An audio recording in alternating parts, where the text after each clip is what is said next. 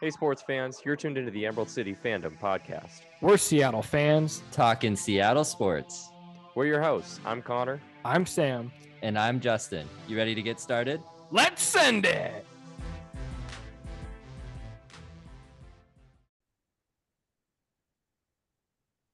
Welcome back to the pod, folks. This is episode 70. And I did not anticipate us having an episode this week, guys. I got to be brutally honest here. The odds were very slim of what happened, what just took place this last weekend. You wrote the Seahawks off, man. You heard Geno in week one, did you not? He ain't right back though. He still has not written, written back, to be fair. Um, yeah. The Seahawks are in the playoffs. So as the Seahawks are in the playoffs and it's a new year, and we had said that we had been off for a while. Look at this, guys. Two episodes within the first 12 days of the new year. I mean, we're killing it right now. We are killing it, fellas. What are we sipping on tonight? Justin, why don't you lead us off? Oh, nice and classic tonight. Classy Pacifico, you know, celebration uh, Love it. of the Seahawks making the playoffs. And, you know, what the hell? We're going to have two tonight. So I am We'll see. pumped about this. we'll, we'll see, we'll see how the episode goes. We know when I have multiple drinks on this episode, it gets, I get a little spicier. So That's We'll when a, that's when the listenership goes up about twice fold. Yeah, it's good Yep. stuff. we'll see. Sam, what about you? Gotta you? love it. Well, I'm in a precarious situation here where the whiskey has run dry in Oh, my no. Oh no! temporary living situation. oh, So no. I had to reach deep, deep into the bowels of the fridge to pull out a couple of Topo Chico hard seltzers. Ooh. So I've got an oh, exotic pineapple. And okay. Then I've got like a lemon lime. So we're on the hard seltzer bandwagon for for the night. How is Pretty it? sure you- You're not. You're not sure- generally a seltzer guy. So No, you've given us a lot of shit for having them on the True. podcast before. So Oh, I'm kind of pretty what I sure was- we're able to dish this out right now. Yeah, The fuck Yeah. are you drinking? water. Basically, spicy water. I mean, here, let me let me take a sip and I'll tell you. That little Hmm. review here. To be fair, That looks like Topo exotic Chico pineapple seltzers right there. are the best ones. What did I say? Exotic pineapple. yeah, that's what I'm saying. It Yeah. looks like it. I mean, it doesn't really taste like alcohol. That's kind of weird. It's like juice, right? It's like spicy juice. Spicy juice. It's not bad. I mean, I could see why people like it in the summer. It's kind of like It's refreshing and in the It's a summer. refreshing. vibe. Yeah. hmm um Breaks up yeah. the bloat. does it have the bloat? I, I guess said it breaks it's up the bloat. Oh. It's carbonated though.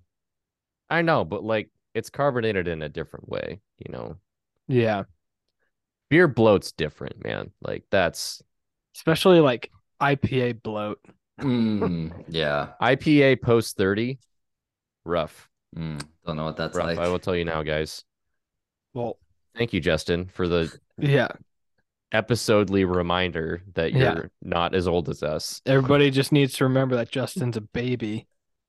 I, I'm just saying I don't have IPA post 30 bloat. That's all I'm saying. I'm not trying to brag how young I am. I had 'cause I'm old. I I I had beer post 30 bloat hard at your at your bachelor party. That was pretty rough that well, that some day. crazy games of baseball. Let me tell you, We That did. was- Yeah, we did. Wasn't. All I'm to be saying all- is us 30 year olds, we're as good once as we ever was. Connor, what Hey. are you sipping on?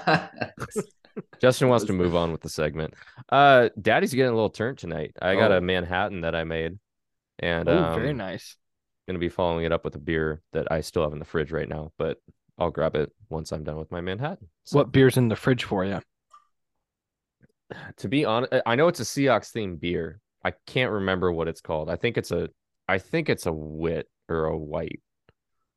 But my friend got it for me and dropped it off on my birthday. Huh. So I had a like a it's like a it's a pint though, so it's a 16 ouncer. Mm. Oh, Oh boy, Very Connor and I are gonna get into There's it. four of them too, but I'm only probably gonna drink one tonight. So Maybe well, two. we're gonna see about that. oh, just well, yeah, we'll see, we'll see. All right, Trebek, let's get on with it. I never rule out anything. okay. All right. Enough with the jokes. Seahawks are in the playoffs, guys. out of Well, eh, it, like, dude, are you serious? Like, you're not gonna take my segue? Dude, I just set up dude. well, okay, well, yeah, okay, we can start with that. Sure, that's fine. I thought Sam set just up like- it was hijacking like- the episode. It's like I want to do trivia. well, I I, thought, I didn't it was a realize that's when perfect- we were gonna do it. Okay, I thought I served doing- you like the best segue of our career. you did, but I didn't. I thought we were gonna revisit Just it, but straight yeah. up ignored. Like, could Yeah, not you know, even. You were Wasn't off ignored. cue. You're off cue. I, I, I, I did acknowledge that you said it. we talked about this. We talked about doing trivia first. with a different segment, but okay. Yeah, no, we'll do this. Okay. So, guys, I, I have mean, five geez, dates here have to listed, do listed out. No, we'll we'll do it. We'll do it. Fine. We'll do it the way you want to do it, Sam. All right. Five dates here that are listed Hmm. out on our notes. Okay, I'll I'll list them out and I'll I'll say them out loud to our listeners. These are my top fi- five dates of the Seahawks 2022. So not the Oh. not necessarily the season because we had uh, like obviously like you would include this last Sunday as a date on that because it's the day that they made the playoffs. But of 2022, I have these in chronological order. So we will list these out in chronological order. I will give you guys a chance to guess what what the, event is of that day or the date that I list. And then we are going to rank these. Um, each of us will rank these in kind of like importance to the to the franchise. So March 16th, 2022. Uh, Who I wants have to a quest. I have a question. How are we Okay. buzzing in? Because Sam is louder than I am, and you know the louder person just- isn't always just- the smartest person in the room. You know, so I just want to make sure. Well, I can either I can either alternate between you or we can we can do hand up on the first one No. and then That's Okay, way we'll do too hand up. we'll do hand up. No, no, no. It's too civil. We'll just we'll both have an answer, and it like doesn't nef- necessarily have to be first. But like Justin, Okay. you say what you think the first one is, and I'll either agree with you or I'll say something else. and I get to I get to judge on who said it first, and the Yeah. prize is zero dollars. So And you can make fun of us when we sound like idiots because I am having a hard time looking at these dates already. don't look it up, okay? Don't I cheat. won't. no, I no. won't. March March sixteenth, twenty twenty two. That's the Hmm. first date. It's got to be the the trade, right? I was Correct. thinking. Okay, well, What Yep. were you think? What were you thinking? Sorry, I was thinking- I should- Go ahead. I was thinking uh, it was the trade. you asshole. No, I thought it was going to be like the first like subliminal Team Three messaging, That was Bullshit. last year. That was twenty twenty one. But there was like some of that going on. Not the same, Sure. not to the same extent where it was like, oh, here's the four teams that I would be traded Yeah. to. But like, Yeah. that's where my brain went to. But okay, so it's the trade. Yep. So March 16th is the Russell Wilson trade. Let me just fill that in here so we have it handy. Next date, April 28th, 2022. This one, I feel like we both should know. This is the draft, correct? yeah, yeah. First day of the NFL draft. Big day for the Hawks. Live live episode. Big day for the pod. That's right. Big day for the pod. Gonna be a 2023 is gonna be bigger, way bigger.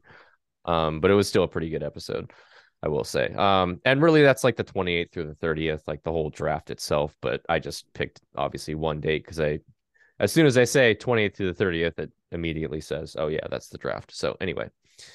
All right, skipping a bit of time here. We got the whole summer. Then September 12th, 2022.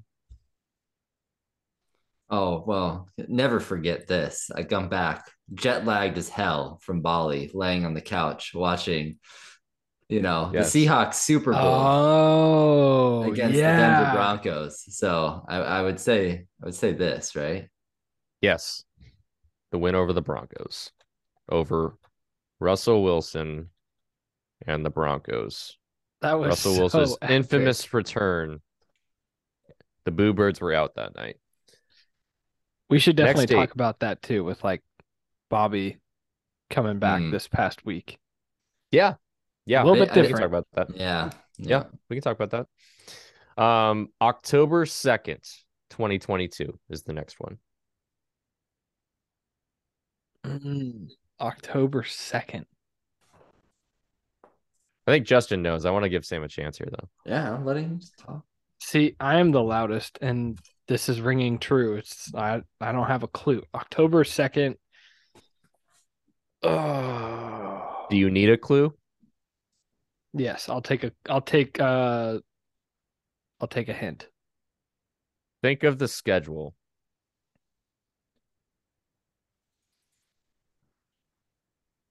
Meaning it's I a don't know. game. Is I don't know.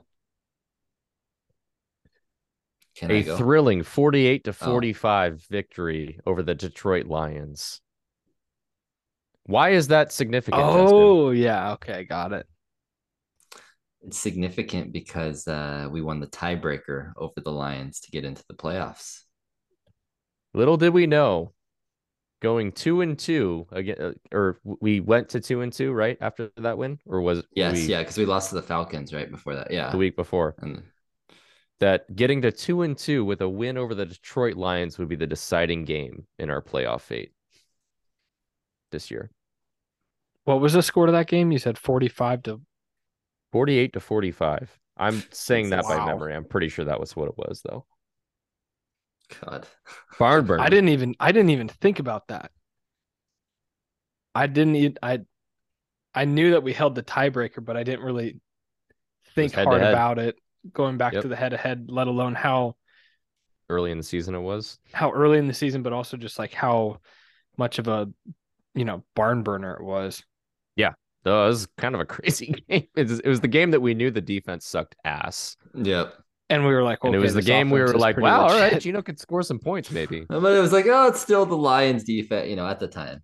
This Yeah. is true. the- This is true. yeah. We, were, we were like, we were like, the Lions defense just sucks more than the Seahawks. Basically, is all all that we took away from that game. All right, I'm not sure if anyone's going to get this one. This is a hard October one. 9th, 2022. And I had a I had difficulty with a fifth event, but I think that this was significant enough. Hmm. And it's a little bit like I'm giving clues, I guess, but like it's not like a direct event as far it's kind of like the what the consequences of that event were is what is significant about it. I'll go first. I, I just have a, a thought, but Sure. I don't know. I'm pretty sure the Seahawks lost that day to the Saints. Um, Mhm. That's correct. I remember, I mean, Geno threw an absolute fucking dime in that game. It's true. This is true. A couple of them, but yes. Yeah. My my guess is something to do. No, Eh. I don't know if it had to do with Tariq Woolen or Geno Smith, like him getting picks and knowing it was legit. I don't think that's the case because Taysom Hill kind of. It's a good guess. It It's a good guess. I like Yeah. it. But and I honestly could have like Ooh. chosen that storyline as well. But go ahead. What Sam. about was it Kenneth Walker showing out party? yes? It was Rashad wi- Penny It was the game. It was the game that Rashad Penny got injured Mm-mm. and Ken Walker went off in the fourth quarter, and that spelt the rest of the season for Ken Walker, who is very likely to be the offensive rookie of the year this year. Yeah. and the future that he holds. And obviously, I mean, Penny Man, that was October. injury. I don't think he's back next year at this point. So I think it's the Ken Walker show. Also, those Brock Purdy Rookie of the Year bullshit takes. Like, Oh what my are, what are God. we doing? What are we Stop. doing? National Just because he's on the with- best team in the NFC, it doesn't. Uh, He's uh, played five games. What are we Mhm. doing? Like, there has to be a, you know, you have to play. a minimum snap count. God, Yeah. disgusting. yeah, no, I totally agree with that. Um, so that yeah, those are the those are the events that I picked. If you guys have any other ones that you can think of off the top of your head that might eliminate one of these, go for it. These are just the ones that I picked out, though. If you don't, then we'll just roll with them. I think that's probably the f- The fifth one was tough for me to come up with, but I just I thought Kenneth Walker's play and emergence this year was a huge Yeah. storyline for the team. yeah, I think that's probably right. As a singular date, probably. I I would think. I don't know when I That would be like that would be the date for Geno, I think Right. too. So I When think that that like when I thought this team was like, oh, okay, they're actually like could be good was when they went down to LA and smacked the Chargers. sure, yeah, Yeah. Um, that's a really good one too. I can't think of anything else. It's the I, the the problem that I have with that one though is like we basically lost all of our momentum like two weeks later. Well, yeah, the win streak dried up for sure. I have a good those one. Cardinals games, right? Yeah. Okay, what's yours, Sam? What day did Drew Lock get COVID? Interesting. It's, I mean, a little bit Mm, controversial, maybe, but it, it Yeah, from what we've been told, kind of important. That's supposed to start. Yeah, that preseason game. It's definitely a big one.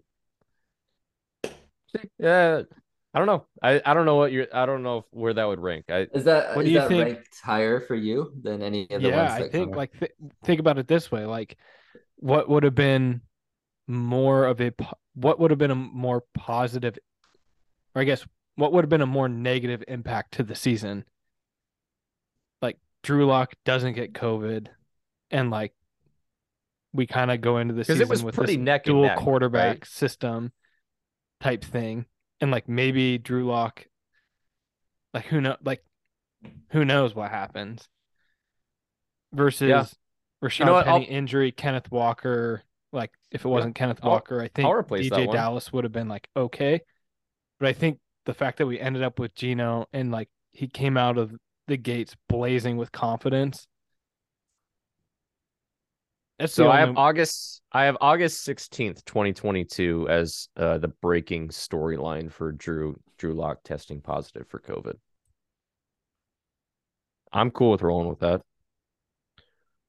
That's. I mean that. I think it's a good one. you think of any Either other way- date that's that that signals or like leads to the emergence of Geno? I mean that's that's the that's the root cause of it, right? Yeah, I think that would be one of them. I think week and I think week like- three against the Falcons is kind of when they started to take the reins off of him a little bit. Yeah. But I mean, you could even look back to the previous year too, as like when he stepped in for Russell for a few of those games, it was like, oh, That's like, true. This is not the Geno that we all remember. Like we didn't think that he was going to be like we obviously didn't have faith Yeah. in him, but like that was kind of like the first eye-opening moment for me was like Geno actually doesn't look so bad. But Yeah. I think this is like these are definitely in my opinion the top 4.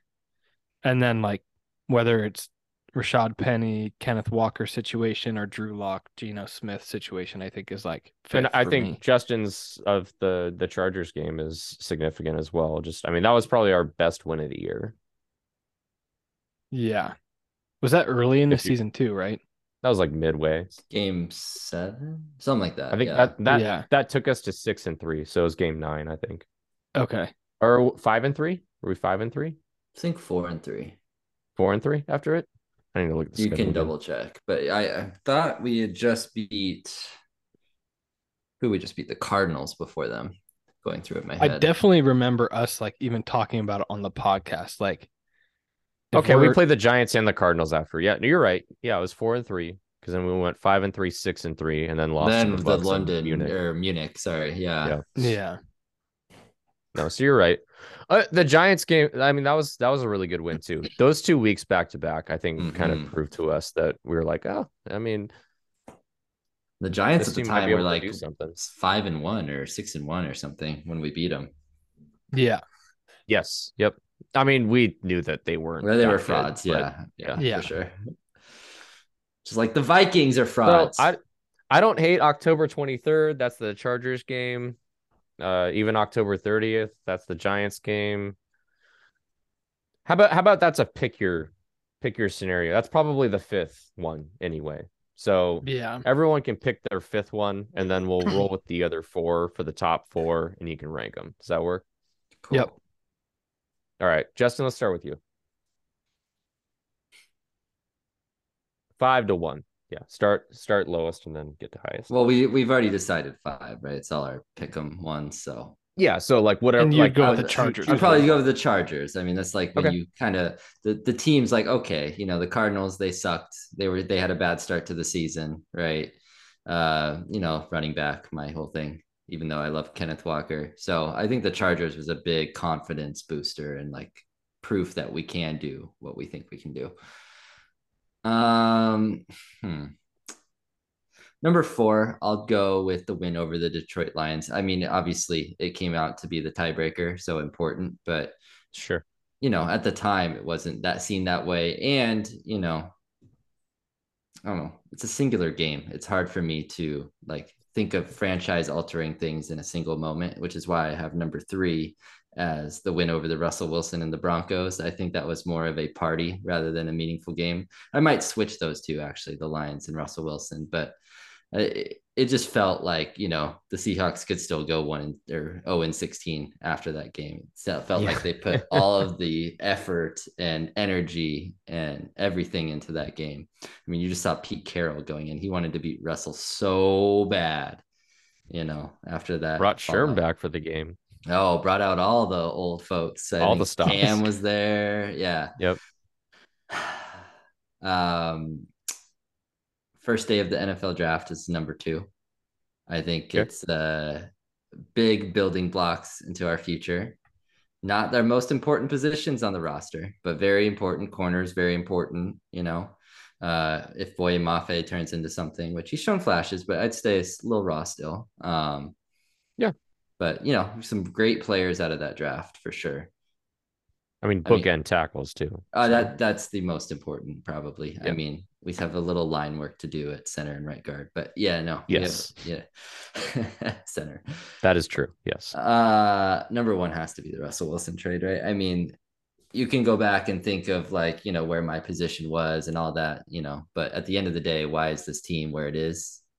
At the end of the day, it's because they traded Russell Wilson. They bought into the philosophy that Pete Carroll wants and the culture and the balance that he wants. And at the end of the day, that trade allowed us to go even to have all those picks in the first day of the NFL draft because it doesn't happen without it. So that's kind of the root cause of almost everything we see that I've mentioned before. So I think that has to be number one. And still to be determined on all the compensation that we got for Right. Russ. Right. Yeah.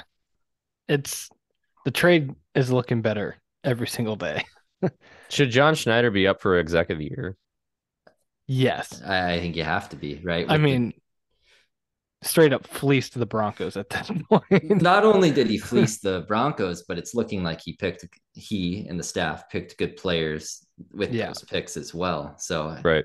you get It- and this be draft is to be determined, obviously, too, with with those Mhm. picks as well. But Yeah. um, as I mean, as far as this last year, yeah, that I mean, that draft class has to be like an A plus at this point, as far as the impact that they had in their first year.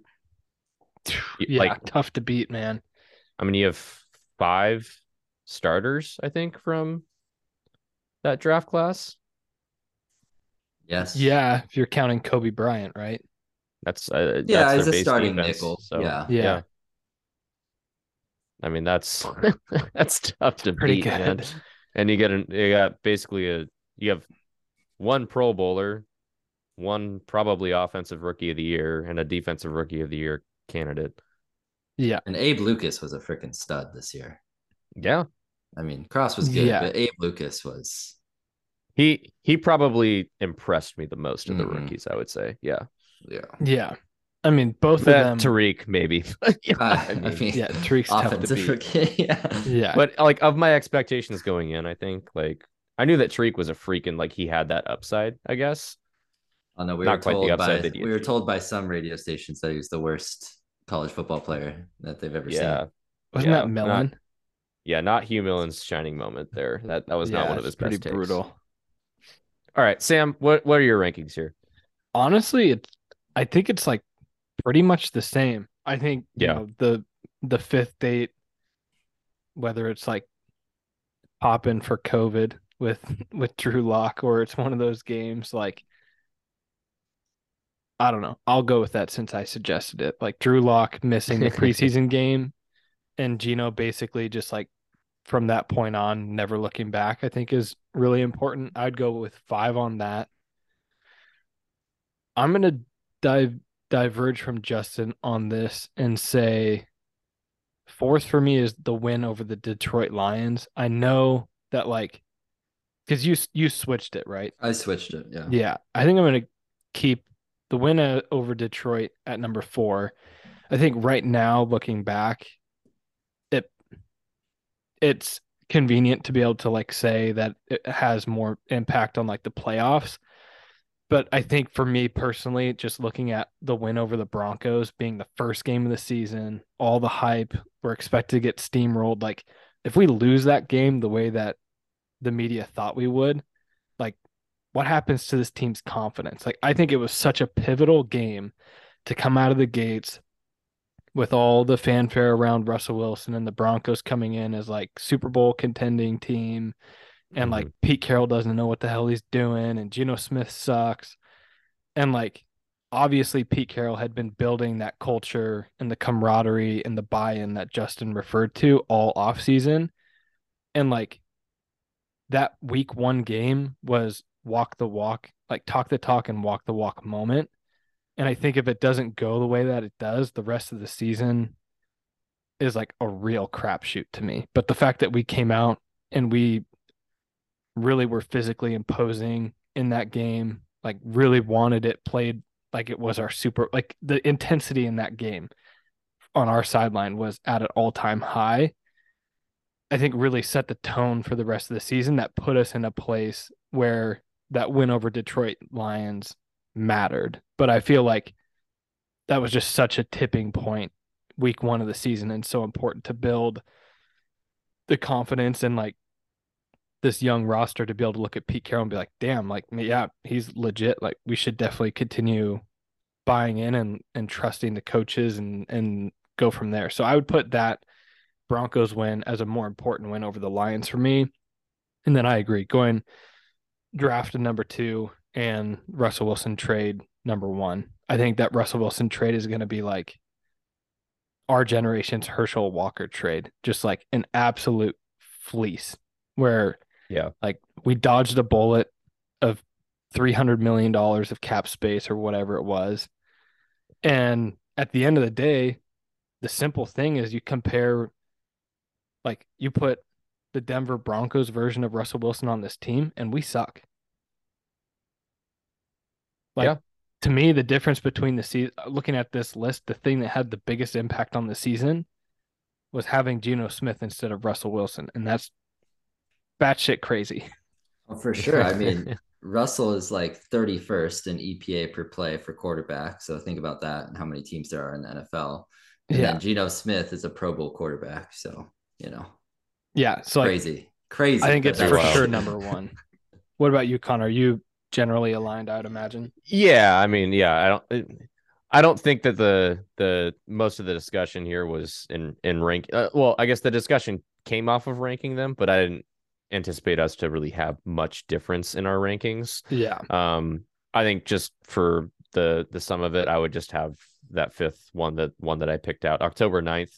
And I think adding Justin's point there, not only for the Rashad Penny injury and what that led to with the emergence of Ken Walker, but also I think that that was kind of the game that Geno proved himself that he could maybe hang because the Saints were thought of as a pretty good defense going into that game. And They yeah, are a pretty true. good defense. And him tearing them up for 32 points and the couple of the throws that he made in that game, we were like, wow, all right. I mean, this yeah. guy might be able to might be able to take us somewhere this year, even though we lost. I mean, obviously, like we were like, okay, the defense it's like so bad and needs to be addressed. Um, they fortunately got a little bit better after that, but still is a problem.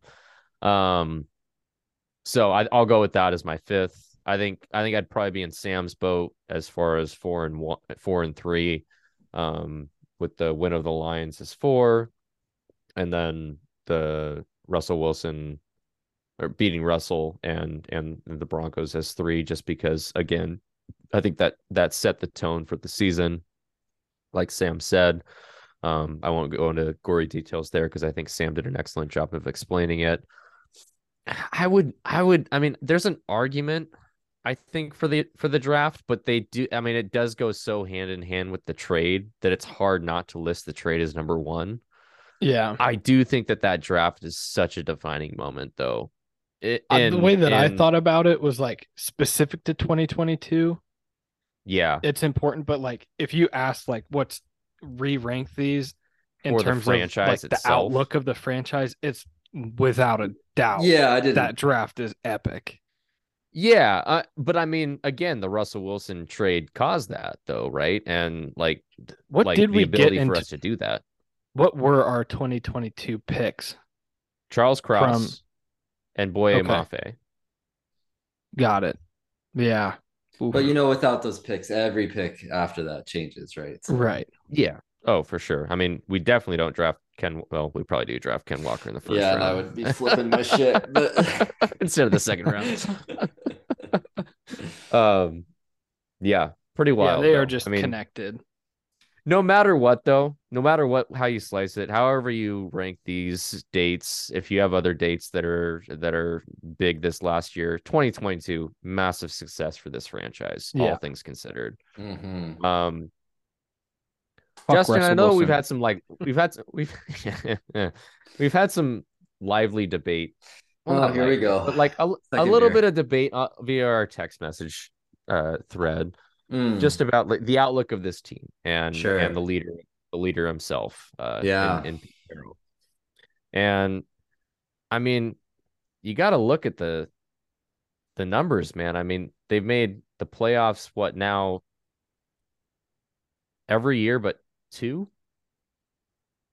I don't have it in front of me. It's like two or three. I Three? three years. three i think it's three Carroll. i think Yeah. it's three because it was the the second year he was here they didn't Right. make it with then, like Tarvaris 2017 or whatever. 2017 Yeah. with russ and then last year Right. they didn't make it Mhm. So, I mean, history would suggest that you could do a lot worse than than what Pete Carroll has achieved. Hundred percent. I know that you're a Pete Carroll hater, though, and I want you to explain your side on the podcast as far as just like your your outlook of the team and its leadership under Pete Carroll and and the guidance of John Schneider as well, and your um your confidence in them to bring us back to the mountaintop because I think this was this was like the reset year, and we made the playoffs in Mhm. it, right? Like this was supposed to be th- this year didn't matter basically, right? The the outcome of this year didn't matter. Um, Well, don't tell that to well, Pete Carroll. Sure. But no one was circling this year as the year to compete, I guess is is is again, Pete Carroll would say differently, but I'm saying from from the general public standpoint, this was not supposed to be a year that we were supposed to win. Uh huh. And we made the playoffs. We did. So this is like kind of the groundwork, right? This is this is this is the floor right now for I think what this team could achieve in theory. Okay. going forward. What's your confidence level on going forward, though? How high could they climb? I mean, it feels premature for this conversation given the Seahawks just in the playoffs. I feel like this It's is fair. like a it's different. fair. And It seems like a next week thing, but what I will say is that the ceiling is probably a divisional home game playoff round. Sam, do you have any disagreement or agreement with Yeah. that? Oh, yeah. I do. I I do not agree. like, well, hold on. Let's just maybe I should make sure that I really understand the question. The question was this team in 2022 or more like the outlook in future years under the Oh. guidance of Pete Carroll Yeah, like I through think the contract, latter, which right? is through 2025. through So the next like three years, basically. Mm-hmm. Okay, got it. Yeah. Um you Yeah, can go get ain't- there, now. there, there ain't no home games in the playoffs happening this year as the seven seed. So yes. Yeah. Yeah. Okay. I just So you to so you disagree with what I just said. Yeah, so you think the best that Pete Carroll is going to be able to do in the next three to four seasons is essentially more of the same, which is like in a Well, a season. divisional a- home game is pretty legit. That means you're a top two seed in the NFC. So I mean, but you're I- implying that we lose that. Yes. Yeah. I think I just can't mean- doubt him after this season. Like there's too many similarities to me between like 2011, 2012 build up to our Super Bowl runs to this team just in terms of like hitting this draft out of the park in like key positions at corner, tackles, running back. You know, I don't think that they're going to let DK go anywhere anytime soon. And like I don't know that Geno's going to be the guy till 2025. It might be somebody else come in. But I definitely think that like I, I just don't think that I can sit here and say that Pete Carroll can't go win a Super Bowl with the nucleus of this team. Like I, I'm not saying that I expect us to win a Super Bowl because I the odds would be for sure against us, but like it wouldn't surprise me at all to see us go to it like participate in an NFC championship game between now and 2025. I feel like you guys think it's a massive disrespect by me to say like the ceiling is a home divisional playoff game because No, to I my don't. mind that's like a pretty damn good achievement. A top Well, two it's a seed in the great achievement. I wouldn't have at our- I wouldn't have expected you to say that. Like the way that Yeah. you've been talking about Pete Carroll and the Seahawks, like you're thinking wild card at best. Like they're just a they're Well, the way I see it card is there's no chance for him to win a Super Bowl again in Seattle. So that's my take. So why keep going with something? I mean, if you're a one or two seed, you definitely have a chance at a Super Bowl. well, obviously statistically, I'm saying realistically. I think there's a two different arguments there. Yeah. Uh, obviously, we have a chance at Super Bowl this year. Yeah, yeah. I know, think what it so, comes like- down to, like the macro point here is like obviously Justin, you've been very critical and like wanted to move on of Pete Carroll, but I, I, I, th- and I think both Connor and I too have like we've been reading the writing on the wall as well going into this season. But I think you see the way that the draft panned out, the way that the team is kind of like playing for each other, and like Pete Carroll seems to be very much. Do it like he's doing his thing that He's we've seen him do remarkable before. job. He's done a that, like, remarkable job. I think maybe this might be his heart best of the best question- coaching job of his It's tenure up here in there. Seattle. It, it has It's- to be. Yeah. Yeah. And so I think like the heart of the question is like reflecting on the regular season, it for sure makes you feel differently about the next run through 2025. Now, whether that includes NFC West division championship or an NFC championship berth or a Super Bowl berth or even a Super Yeah. Bowl win, who knows? But I think at this point today, we're all way more optimistic about what Pete Carroll and John Schneider still have left to do. Hundred percent, me too, right? I mean, if you asked me this Totally question agree. before the season, then I would say like, you know, the Seahawks No are the worst team. Like, ship them out to Oklahoma City, right? Like, that's what I'd be saying about this team, Whoa. right? Whoa, whoa, too soon. Too soon. Look, if you But- guys would have told me at the beginning of the year that we would have a winning record, we would make the playoffs and still have a top five pick in the draft. I mean, where I the would have hell told you you to go to a weird planet that you know we're getting Yeah. a top five pick out of the Denver Yeah. trip. Like, no chance. unreal? yeah. So perfect. Unreal. What do you think? But- what do you think the ceiling is, Connor? Do you think they can win the Super Bowl? Yeah, I mean, I, espe- especially like, well, and it's such a weird. Oh, we can win a Super Bowl now. It's like a use. Like, what do you realistically think our ce- ceiling is? Because like every team ceiling is the Super Bowl. I, I mean, I think this this next draft is the is the pivotal moment. Yeah. Like that that's the defining moment if they can actually get back to a Super Bowl. Because because they hit on two or three drafts in a row to get to the Mhm. last Super Bowl, right? Yep. Or last set of Super Bowls to Yeah, build 10, 11, team. Yeah. 12. Those, those were, yeah. Those Okay. three years were unreal drafts. So, So- this draft they need to nail it in order to really probably realistically become contenders. But yeah, I mean the upside of this team for sure. Like the the NFC is not scary, man. I mean, like this like the 49ers are good. okay. They're good. Yeah. But They're very good. They're gonna they're stay very good. good. But they're gonna start to run into some cap issues here coming up pretty quickly on that defense. Yeah. You got F- I mean- Fred Warner. They're not paying a Has he gotten paid yet? So Fred Warner hasn't gotten paid yet, has he? I don't know. I, I would have to look at. I don't know Bosa hasn't gotten paid yet. for sure. Correct. Uh, who are a couple? I just think front seven other Shanahan's a freaking good coach, and it's like I mean, look what he's gonna doing with Brock Purdy. I mean, it's He- assist. You know, Yeah, he's a good coach until it become becomes the big game. then he's a terrible coach. so is this the big game right now? This Saturday? Oh yeah, it's got to The be. pressure's on them, man. Pressure's on them. We're playing with house money right now. Pete let's Carroll's preview riding around on bit. scooters. Oh yeah, I saw that today. He Yeah. You sitting see that? around I guess- around the corner there. Yeah, Yeah, the I- hallway. I guess before we get to the game, and I don't mean to backtrack here, and I know that we're running long on this segment, but take take us all back to Sunday. Sam, I know you were painting, but you were listening to the the game on the radio, and then I don't know if you ended up watching Sunday night football or not with the Lions and, and Packers game and the Yeah. result there. But like going into Sunday and then going to sleep Sunday, like walk th- walk me through your emotions throughout the day a- aside from the painting i under- understand that's like Yeah. frustrating boring monotonous work but I kind Purely of like that stuff. Yeah.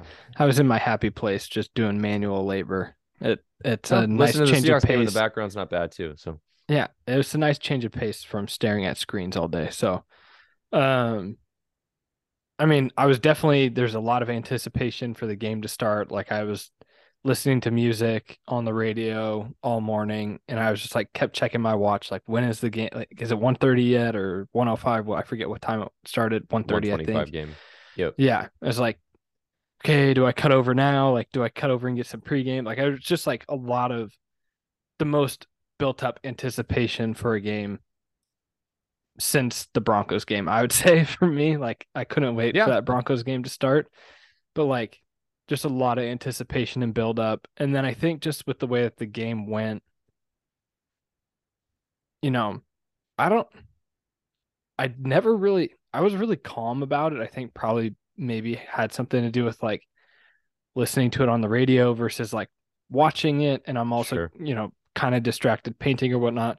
But the general vibe that I had during the game was like, I had this weird confidence that we were just going to win.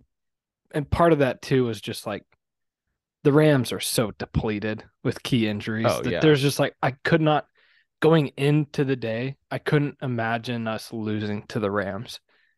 Like, that's how I felt. That's how I felt. And like I know was that it was nip and tuck and very close the entire time and like coming down to Myers' foot and all this. And it was oh like boy way closer than I anticipated it to be.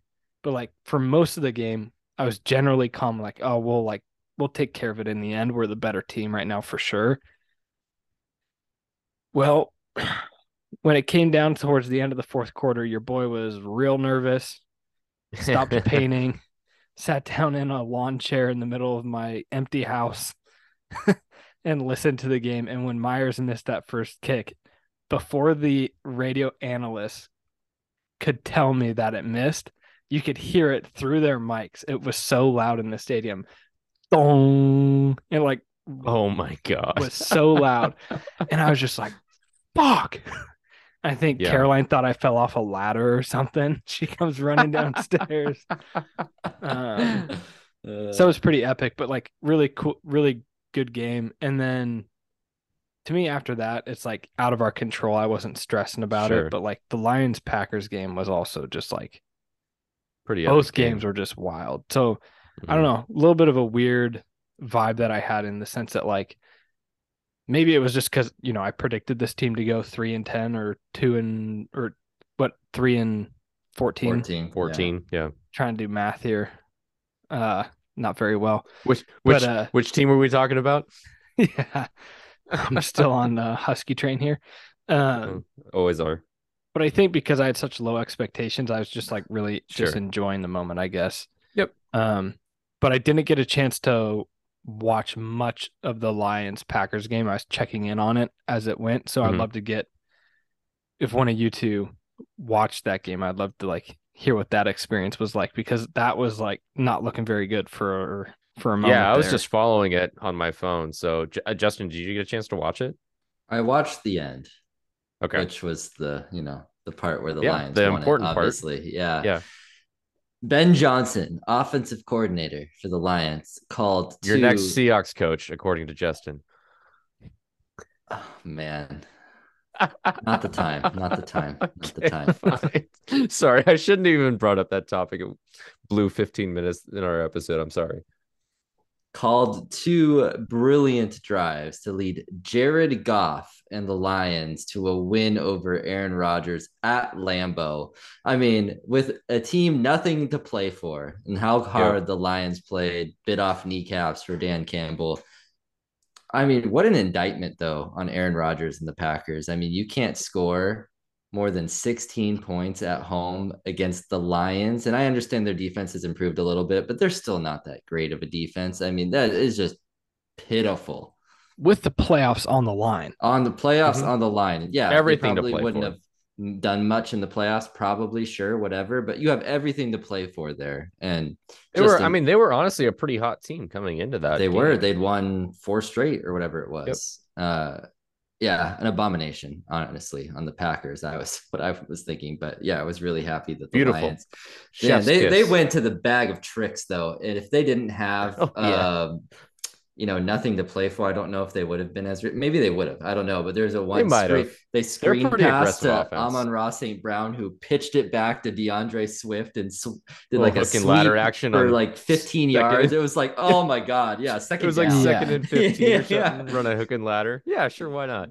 Hook and ladder screen at that. It was a, Yeah. yeah. pretty wild. Yeah, I, I mean, God, the events of Sunday were just crazy. I, I was in similar boat to Sam as far as just like it's very low expectations going in as far as that goes. Um, and I mean, we all, I think we all had that sentiment though. Going like based on how we were on the podcast last week, we were like, yeah, I mean, we don't expect to be recording next week unless we're doing like a season wrap, which doesn't need to happen immediately anyway. Um, but I said, yeah, obviously we'll jump on if if we're playing in the playoffs. Uh, half jokingly, little did I think that we actually would would be there.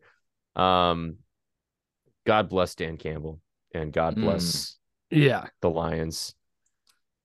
Man, The brand new Lions, as they say on the Pat McAfee they're show. a fun team, man. Yeah. I, uh, like I'm, I, f- I almost feel bad taking their place in the playoffs because I would have liked to Oh, see. America would have they- liked to see the Lions much over the Yes. Seahawks. Let's not kid ourselves. They would have We're Well, they're way- Dan They're way hotter than we are Oh, too. They won yeah. like they're six of the seven last and eight games. one or something. Yeah, six and two Yeah. in the last eight, whatever it is. Yeah, they've Yeah. The th- the funny So- thing that I think about is like Dan Campbell strikes me as the kind of guy that would like get up more to like spoil the Packers and Aaron Rodgers season than he would to like make the playoffs himself. Like he seems like the kind of guy that like yes, would just be so pumped to just stick it to somebody like Aaron Rodgers. that's Rodgers. basically what he said though, and like what the players said. They're like, if Yeah. we're not going, you're not going. Yeah. And uh, he's just a crazy dude. I mean, he's absolutely batshit crazy. And the other part of it too that I thought was interesting is like, I mean, obviously we're all indirectly Lions fans because they did us a solid, but like, when was the last time a Hard Knocks team was like actually good? Pretty good.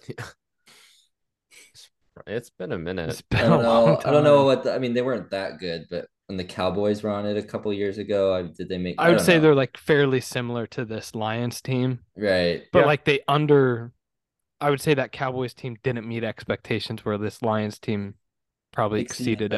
Yeah. expectations, especially towards the end Right. of the season. But it was Mhm. just another interesting anecdote that crossed my mind on Sunday was just like usually that's such a distraction. And, you know, I don't know. I think everybody was rooting for the Lions, but we'll take it. we will. We will. We will. So that leads us to this weekend, which is Seahawks at Niners round three. Um, or I guess Seahawks versus Niners round three, but at in in Santa Clara. 1:30 Saturday on Fox. So we're the first game of the w- magical wild card weekend. Heavy underdogs. Heavy, heavy Mm. underdogs. Mhm. Understandably so. Uh line is the is the biggest of any of the playoff games. Uh Seahawks are nine and a half point underdogs. I think as of this moment. I think the line it opened anywhere from nine and a half to ten and a half, kind of depending on where you looked. Um, hasn't changed too much, I don't think. Um, correct me if I'm wrong. I just But- saw it today or this this evening was still nine and a half. Okay, yeah. So you're seeing you're seeing bets on both sides. I guess people think that you know, again, it's hard to beat a team three times, right? That's that's basically basically Yeah. the ringing mantra right now going through the the headquarters at VMAC. Um, we're playing with house money. Look, we made the playoffs. The Niners have all the pressure on them. If there is any scenario, Justin, that we win this game, how does it happen? How do we spoil the Niners party on sun on uh, Saturday? We get to Brock Purdy. He's been too Okay. comfortable, honestly. I that's that's a less complicated answer than I anticipated from you. I was thinking. Oh, like, I mean the the be, like, realistic answer, yeah, we have to turnovers. Yep, five turnovers, fake punt, you know, the whole thing, right? But no, That's what I was expecting. really uh, is to get to Brock Purdy. Um, That's that's it. He's gonna have to make good point. plays, you know, especially on those third and probably mediums, probably not long if we're gonna be realistic here. So he's gonna have to make plays. How do we disrupt him? How do we make him feel uncomfortable? Yeah, we can sit here and say, do we have a lot of confidence this team can do that? Probably not. Going against the 49ers and our pass rush, but you never know, right? That's why you play the game on the field. So definitely getting to the quarterback. And then on offense, I think the biggest thing is our center and right guard. You need to give Geno enough time to step up in the pocket. We found we've seen when Geno has time to step Yeah. up into the pocket, the pocket, he's been really, really, really good. In the games where he God, hasn't he's been so as good at that too. Oh, he's so good. Mm-hmm. so good at it. Uh, That's been like one of the one of the most refreshing things in night and day to Russell. Wilson for sure. Because Russell bails pretty early. That's what he's known for. Yeah. And yeah, I mean, historically, he made a ton of plays, not this year. Right? Um, when Geno has time to throw and can step up, he finds receivers, he throws a dart, a dime, whatever it is. But late, some of the later games when we've lost a lot, that hasn't been there. So he's had to try to make Mhm. plays going to the side or being batted and interceptions. So can the Mhm. center and right guard provide that interior uh, hold up play to allow Geno to step up? I think that's the other key. So really the like it. line, the battle at the scrimmage, I think is going to decide this game for sure. It's a great answer.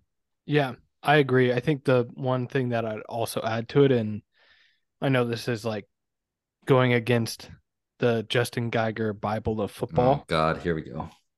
but I do, and I think you'd agree with me on this, is like establishing the run with Kenneth Walker, I think is going to be more important in this game than any other opponents that we play, just because that pass rush on on the 49ers side of the ball is like the best way to combat a really aggressive pass rush is to make them pay in the run game, make them pay in the quick hitting passing game, like get the ball out quick. It's just like I feel like being able to establish some rhythm in the running game, quick hitting passing game, can't find ourselves in a position where we fall behind early because if we're in just obvious passing situations, to Justin's point, like I don't think any of us are sitting here feeling like we have a ton of faith in our interior offensive line to hold up against the 49ers front seven. And like if we fall behind early and we're in obvious passing situations, I think that's a really bad spot for this team. And so I think if we can kind of plug away, try to avoid like as best as we can those obvious passing downs and you know I think that would be really helpful. And just in terms, like, guess the perspective I'm taking on that is like, how do you neutralize one of their team's like greatest strengths, which is their pass rush? I think you could turn it around too. Like, how do you how do you not let them tee off on our our run game as well? I mean, the, there's a common sentiment in football that the run sets up the pass. I argue the opposite, but neither here nor there. I think that when you found we've found the most success against the 49ers is when we've gone quicker, honestly, a little hurry up because they've teed off on us all Yeah. game. We've scored besides the three minutes left, essentially, in the last time we played the 49ers, we've scored what 13 points on them, and one of them was a defensive touchdown, right? When we played them in the second game it was of the a season blocked blocked field goal for a blocked field yeah. goal right yeah so I think we have to keep them guessing, not allow them to make as many defensive substitutions, and have a real good game plan going in Yeah. On where to attack them, so they can't sub and get Yeah. tired. I think we're we're saying the same sentiment as like we need to figure out a way to neutralize their front seven the best that Right. we can. And like Yeah. I think there's a couple ways that you can do it. Unfortunately, we're one of the worst screen teams in in, in by far Right. in the world. It's like that's kind of like the obvious place all of our heads go to is like In in league history, I'm pretty sure. I mean, I sent you guys a chart the other week. that's right? It was like exactly what I had just- in my mind. Yeah, Off the charts bad. it's so bad. but I thought know, that- Russell was the problem too, but that's obviously Yeah. not the case. it ain't him.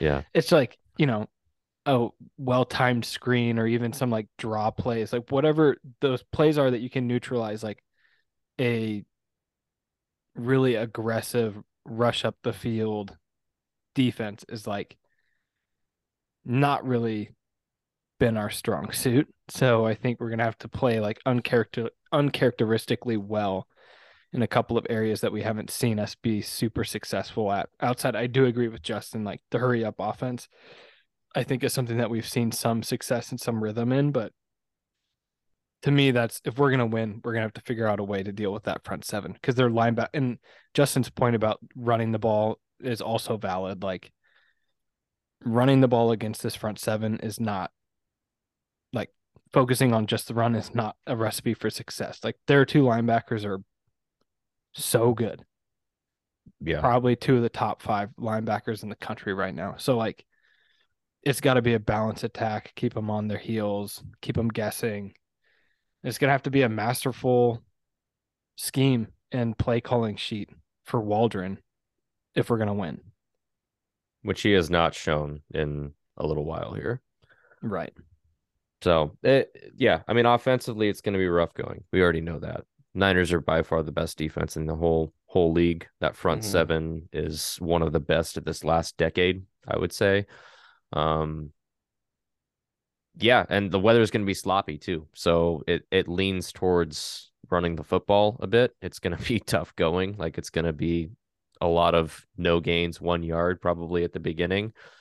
But the I think the only way that the Seahawks win this game is if it's a low low scoring fest, eh, and and that leads me to to the other point on the other side of the ball, which you guys haven't really talked about, is we have to be able to stop the 49ers rushing attack in some way.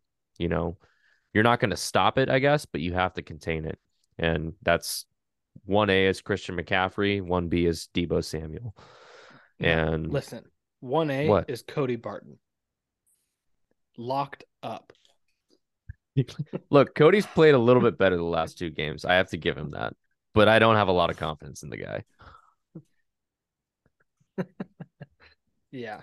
I don't think- have any comment on that. I, I just think, think, it's uh, so crazy that you can't Look, engage. I in all that have- say that- that Tanner Muse and uh Jordan Alexander, whatever his last name is, Yeah. um, the guy that filled in last week uh, at the, at the other linebacker role, they played all right last week. I mean, I, that's that's against the Rams and before that B against the team for Jets. the so I get it. so yeah. Yeah. So I get it, but um, Listen, you know what's going to be the death I, I mean, of this Jordan team? Jordyn Brooks was not blowing my pants off by any by any means. Going like before that. So Your pants off. Okay. Yeah. Got it. Understood. What blows I your smell- pants off, Connor? Yeah. That's a different podcast, I think. I smell what you're stepping in. well, I am the only one with a baby. So if we want to start this talk right now, we can. I said a different podcast. Yeah. Different podcast. Okay, Yeah. got it. Anyways, I think we Uh, all have nightmares of Christian McCaffrey running a Texas route in man-to-man coverage with Cody Yeah. Barton. Easy. That's gonna be. Yeah. That's gonna go Well, for I- six.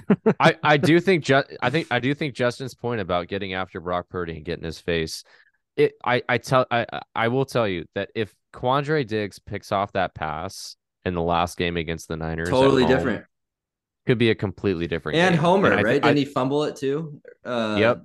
Yep, Yeah. that was on like the like the next drive or the drive after that or something Yeah. like that. It yeah. really was not an uncompetitive game. No, no, no. we we shot ourselves in the foot several times in like the middle portions of that game to to keep it not as close as it should have been. Mm-hmm. So I mean, it. th- I'm not saying it's it's obviously not likely, right? Um, and I think we're going into that like realistically, but it wasn't likely for us to make the playoffs. And this is the NFL any given Sunday, you know, or in why Saturday. you play the this- in this case. That's why you play the game. And we have nothing to lose. It really is hard to beat a team three ti- times. Pete Carroll tends to come up with game plans in these types of games that surprise opponents. If we're aggressive, like I mean, we should play like we have nothing to lose, right? I mean, we should be playing loose. So if we go game. for it on, or if we punt on a fourth and one, I'm gonna lose my shit. I'm gonna absolutely. lose There's no reason more to so than normal. There, uh, Yeah. we shouldn't even see Michael Dixon out on the field. This Oh, fourth and twenty, go. Unless it's for an onside kick. Yes. um, maybe not, maybe not quite that, quite that aggressive, but I mean, th- they should be relatively aggressive in this game, though. As aggressive as they've as they've been this year, they should be they should be that in this game. Yeah. Um, I think. Do you guys want like we- we'll we'll save the the Denver talk? I think for the for the next episode. Sure. Do you guys want to talk through the prop prop bets real quick, or do we just want to move on? Um. We're not doing like money or anything like that on this one, but just didn't know if you like just for discussion's sake, as far as like these are the Yeah, prop let's- bets that MGM puts up, and we can take the over or under. Each of us can go roundhouse style, and Yeah, we can rip through them. Let's just Yeah, make let's it do quick. no conversation. Let's just let's let's just go for it. Okay. First one, Deebo Samuel. This, this, these, uh, so the first five are receiving yards. So Deebo Samuel over or under 42 and a half. Over. Under. Ooh, Mm, no, over. Sorry, sorry, over for sure. I'll tell you right fine. I'll take the under then. Okay, I think they for it. target Kittle a lot. Oh, And he they will. stuff They don't even need. They will. They don't even need. Okay. 42 yards. I'll take my money. That's yeah, easy. Sam and I are going to the bank. All right, next. He, well, he honestly isn't even like receiving threat isn't his biggest threat. Okay. Fine. Yeah, you're right. We're not supposed to talk about this. Noah Fant, 25 and a half. I'm taking the under on that. I'm gonna take the under. Under. Under. I don't think he's even targeted in this game. Will Dissly's going to have Uh, a hell of a game. Will Dissly sucks. Next. I'm just just kidding. That kidding. didn't- He's injured. Kenneth Walker, over under 10 and a half. over, Receiving yards? over, over. Has to. That's Okay. one catch, Has baby. to. Has to. I think it's under. I don't think they use Really? him in that. After we just that had that whole conversation about screens and stuff, Yeah, how we're so good at him. But he only needs one to work. He With the has to have be more involved than 10 I think DeeJay. Dallas is but your better bet for that. I don't know. All right. DeeJay over. We're Dallas not- is low key been really good. We're not talking. Right. All right. All right. DK DK Metcalf 62 and a half. Jesus Christ, Justin wants to end this episode so bad. No, it's just we don't we we have some we have more to talk about. We do. Yeah. We do. You're right. Uh under for DK. Yeah, I would lean under as well. I just don't. There's not. We're gonna throw the ball, but like it's supposed to be like really bad. I think we're spreading it around. Saturday. I think we're I'm going to go over. All I think hope that DK right. is going to get a long one. I like Just your confidence. DK has he has disappeared. In yeah, this I don't think he's going to dominate, but I think he'll have like one very like a 45 play. yard. Yeah. Yeah. You know, I hope you're right. Brandon over. Aiyuk over under 45 and a half. I will take the over on that. I'm gonna take the. That's who. I think they target more than Deebo. I I think Under. Kittle's going for this game. Kittle It's gonna be McCaffrey. Kittle- Kittle McCaffrey, McCaffrey game. and Deebo. You didn't have McCaffrey receiving yards on here, but I'd go 70. Whew. Yeah, you're probably I not would- far is, off. I mean, he a lot of gonna screen games. cook this game. Yeah. Oh my god. Yeah. McCaffrey versus our linebackers is no bueno. yeah, That's where I think they'll go. Yeah. yeah. All right. Rushing yards now. Geno Smith over under 15 and a half. Way Over. over. Yeah, he'll scramble. Uh, over, over. under on Kenneth Walker's 60 and a half. Under. Over. Over. I think I think under only because we're probably going to be playing catch up. Um Christian McCaffrey over under 74 and a half. Over. Like way over. Like Over. double. He goes for 120 and maybe 70, 80 receiving type of day. I think he's going to be 200 plus Yeah. all purpose. Cool. Well, we're predicting great things for the Hawks on Saturday then. Um, I mean, Hey, again, got- we're playing with house money. Like, I- th- I th- went this pretty game even. doesn't matter in the grand scheme of things. This game does not. matter. Well, it does, right? I mean, you're a fan of the Seahawks. You want them to win. It's a playoff. Sure, game, sure. right? In its essence, sure, it matters that way. I'm saying for like the outlook of like where we like wanted to really where this team's really going to be in the window. This is not the window. yet, Sure, but you're not going to say the Huskies make the top four, and it's like, well, they, you know, we're early. We're not going to win. so They're not. Uh, that's you a know? different situation. It's That's a the- semifinal already. Like, uh, uh, yeah, It's the same But concept. I- it's I the get it, though. principle of the it. matter. It's the principle that only matters. So I just I- love okay. when Justin like uses my verbiage. It makes me feel like I've made such an influence. it's a good your life. argument, is it not, Sam? It it's a it's a fair argument. It's fair. Oh, whatever. yeah, whatever. When it's based when it's a principled matter, it's always fair. um I'll just tease this for the next episode that the one downside of this last Sunday um was Denver winning and results not going our way that our pick our pick that we inherit from them dropped from 3 to number 5. So Mm-hmm. Definitely changes things, but we're still getting a top 5 pick. And if you take back like the whole season and if you just gave us like uh, out of context if you just gave us a top five pick from that denver trade we would take it in a heartbeat. So Oh, i'm still running with that and i'm i'm i'm high on that um even though it's a little bit of a bummer based on what we were going in with this last week. Ken walker tariq woolen rookie of the year candidates i'll just tease this like obviously like the dogs are are are hot right now you had the mariners with a rookie of the year and julio rodriguez the Kraken just had Matty Beniers in his full rookie season just make the All Star game Mhm. for the Mhm. NHL. I mean, this is a good time to be a Seattle sports fan. Like, Yes. it's as good as it's been in our lifetime, probably, as far as just like the outlook and potential of some of these young cats and the teams that could be building Yeah. around them. Hopefully we'll we'll realize that in in the coming years. th- this is 'Cause all this is all that like based on like what could happen, right? Like mm-hmm. I mean, this is this is this is not a given or anything, but the potential that of what could happen, sky's the limit oh, for Oh, it could be like the all three of these Boston area in the late 2000s yeah, when you had like yeah. the Celtics, the Bruins, Bruins, and obviously the uh, Patriots, the Patriots. It was like all Red like, Sox. Yep. Red Sox. Red they Sox were all one of them, too. four Mhm. major world champions in like two to three years. Period. wild. That'd Yeah, be I- insane. I don't think quite that that is going to happen, but like we could have deep runs in the playoffs with all these teams. Which would Man, the Kraken. How about their so. run though? Just for a second. I mean, their Canada trip is, and I think we're Yeah. at Buffalo. East Coast. been- They yeah. just in Yeah. Buffalo. Yeah. Yeah. Whew. going into Boston, top team in the league on a Dude. Thursday. Day this is this is going to release. So, yeah, six straight. They're good. Matty Beniers is so good. He's Like I know that I've talked about good. it on this podcast before, but I went to mm-hmm. his no, you've home- you've hyped him up, Sam. Yeah. I, I, mean, went to like, his home he's- rookie debut, and like, you know, I'm fairly new to hockey in the last, I would say, five years. I've been watching it more seriously. My in-laws are very into hockey, so I kind of picked it up from them. then obviously, when we got our own team, started watching it more intently. But like, it's not so dissimilar to other sports that like watching the superstars in their particular sport. They even among the best of the best, they just look different. Whether it's Mhm. Dribbling the ball up the court or cutting through the lane or running a route in in football, like watching somebody like you know Connor McDavid skate and like carry the puck.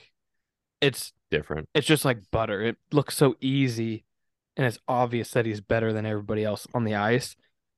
Like in Matty Beniers' home debut, I saw flashes of that where it's just like he is the real deal. Like I don't know how Yeah. good he's going to end up being, Sure, he's already an all star though. but he's already an all-star. Him and him and Julio in the same city is going to be like fucking Well, and that's that's what I was going potential to say, faces Sam. of the franchise in the MLB and the NHL on both of those Right. guys.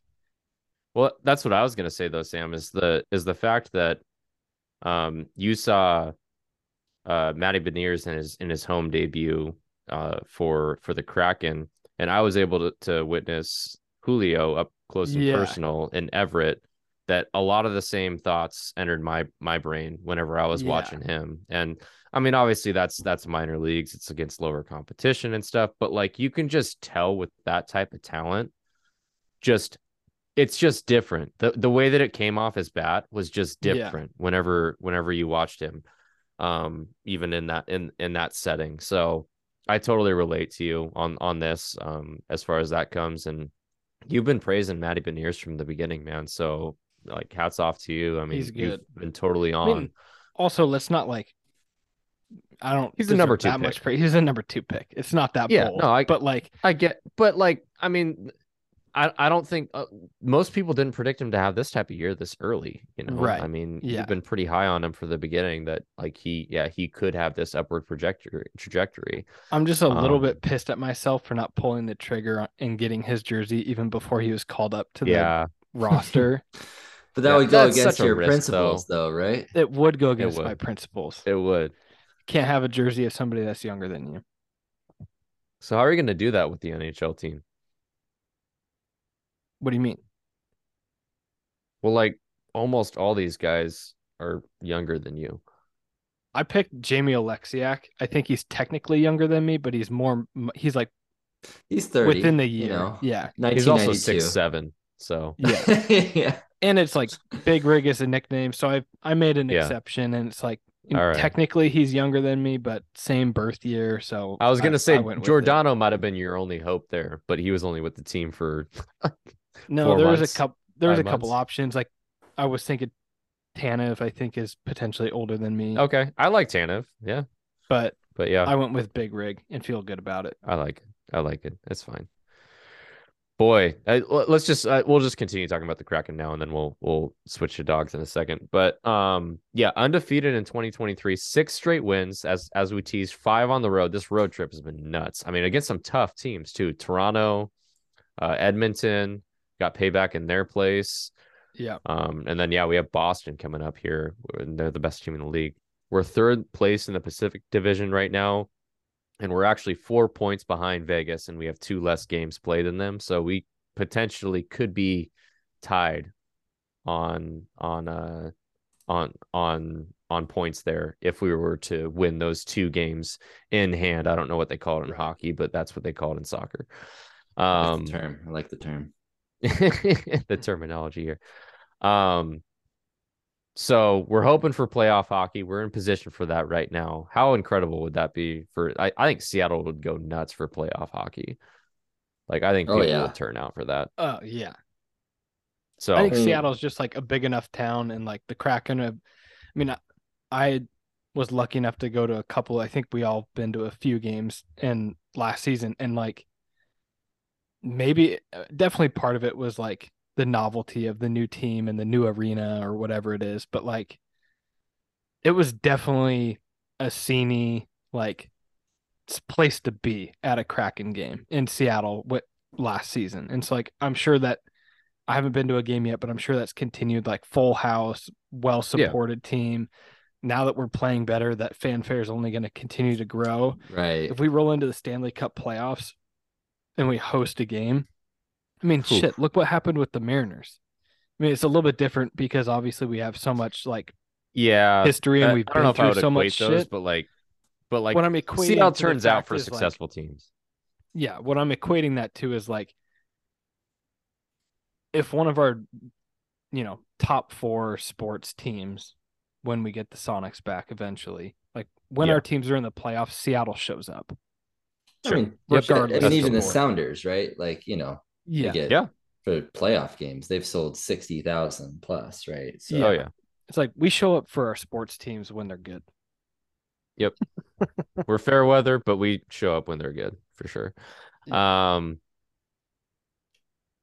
yeah. So that I mean that would be nuts if if we if we made the the Stanley Cup playoffs and and um, I I I think we'd have a chance, man. Like this this team is just they're they grind it out, man. Like they're like the firepower on offense that they have now. I mean, they're scoring like three or four goals in the first period, like all road trip, which right is now. bizarre because Yeah. this roster is not that much different from la- like No, I, I think it's deeper though. I think that's one of the keys. Like, it, and obviously you have like the effect of Matty Beniers. Everyone's a little bit older as well, and like the chemistry is right, better. played together. Um, yeah, So, but I, I, I mean the the the signings of Bjorkstrand and uh, what's the other B guy that came in? Oh, I know who you're talking about. I I'm not gonna be able to pronounce Oliver name. Bjorkstrand, and then the other guy that came in this I'll offseason. They were like the two. They were the two biggest. I know who you're talking about, but. I We- he's got we obviously know our hockey right here. Um, and then Just- we just signed someone off of waivers from Buffalo, the Tolvanen guy or whatever, yeah and he's slotted into like our third line. Like the the four lines are just a lot deeper. You got you find guys on like Burakovsky. So thank you. So Andre Bu- Burakovsky, yeah. So you you you add those get two guys to the mix, and then you add like someone like a Tolvanen and the emergence of Jared McCann, like as far as like him really taking over that like leading goal goal scorer role. Emer- Yeah. Matty Beniers, and suddenly you get like four or five players in the mix, and your lines are just a lot deeper. You know, like you. Well, that's like, what I'm the guys saying that is, were on your second line last year are on like your fourth line this year. yeah. I mean, when you're looking at our points leaders, Yanni Gourde is what one, two, three, four, five, sixth.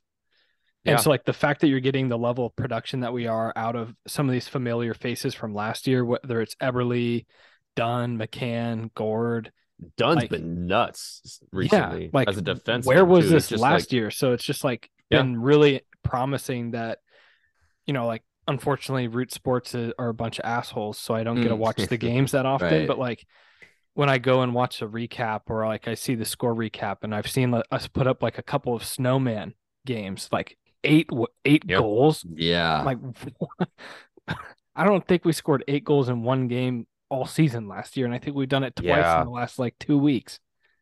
Yeah, yeah, it's pretty It's crazy. insane. And then on the on the on the flip side, you're getting like way more solid defense just in general, Yep. but more consistent goaltending as well. That that was a huge issue last year was Oh, the yeah. goaltending. Yeah. Martin Um, Jones. they- has I mean, they definitely lacked firepower on offense, but the the the goaltending was rough last year. And Grubauer is still kind of having his up and downs, but Martin Jones has been pretty solid. So yeah. I liked what I saw from Jones good. when I went to the game the other week against the Blues. Yeah. I mean, the Kraken kind of against the dominated Blues, the yeah. whole game, but Yeah. uh, 538 gives the Kraken 85% chance to make the playoffs. Really? it. Wow. It's well, it's it's top three in each division, right? And then there's Right. like a wild card or something like That's my that too, yeah. from each Yeah. conference or something like that. But that's what's kind of surprising to me is like we're at three right now, and what are we like at the midpoint of the season? How many games are there? Are there Uh, yeah, we're like literally. I think this Yeah. is the 41st game that was either just played or is played Yeah. on uh, on Thursday.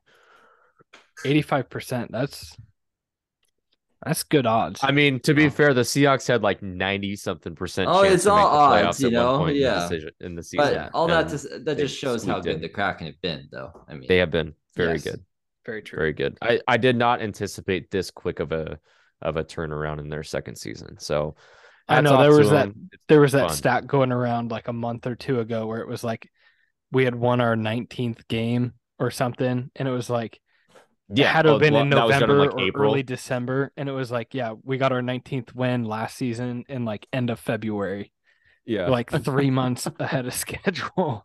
Mhm. So yeah, God. it's been it's been cool. Root Sports, if you're listening, get your shit together. I want to watch the damn team. just get an app. Just get an app that we can subscribe to. Like that's like yeah, 10 pay bucks us. a month. Yeah, like We'll all pay I'd- it. Yeah, I would pay. Yeah. Like I need to. I'm probably gonna have That's to a- switch that's from YouTube fix it all TV to everyone. Fubo, just so I can watch Mariners and Kraken games. But like Fubo's nowhere near as good as YouTube TV in my mind. No, yeah, the interface is pretty shitty. Uh, the couple times that I've signed up for the free free trial.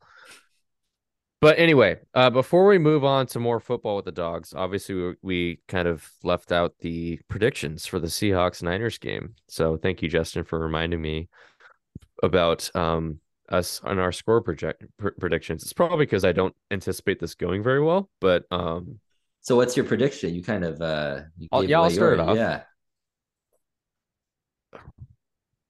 I th- I think the I think the Niners barely cover. I think it's I think I think it ends up being a 10 point game. Uh we lose 33 no sorry 27 17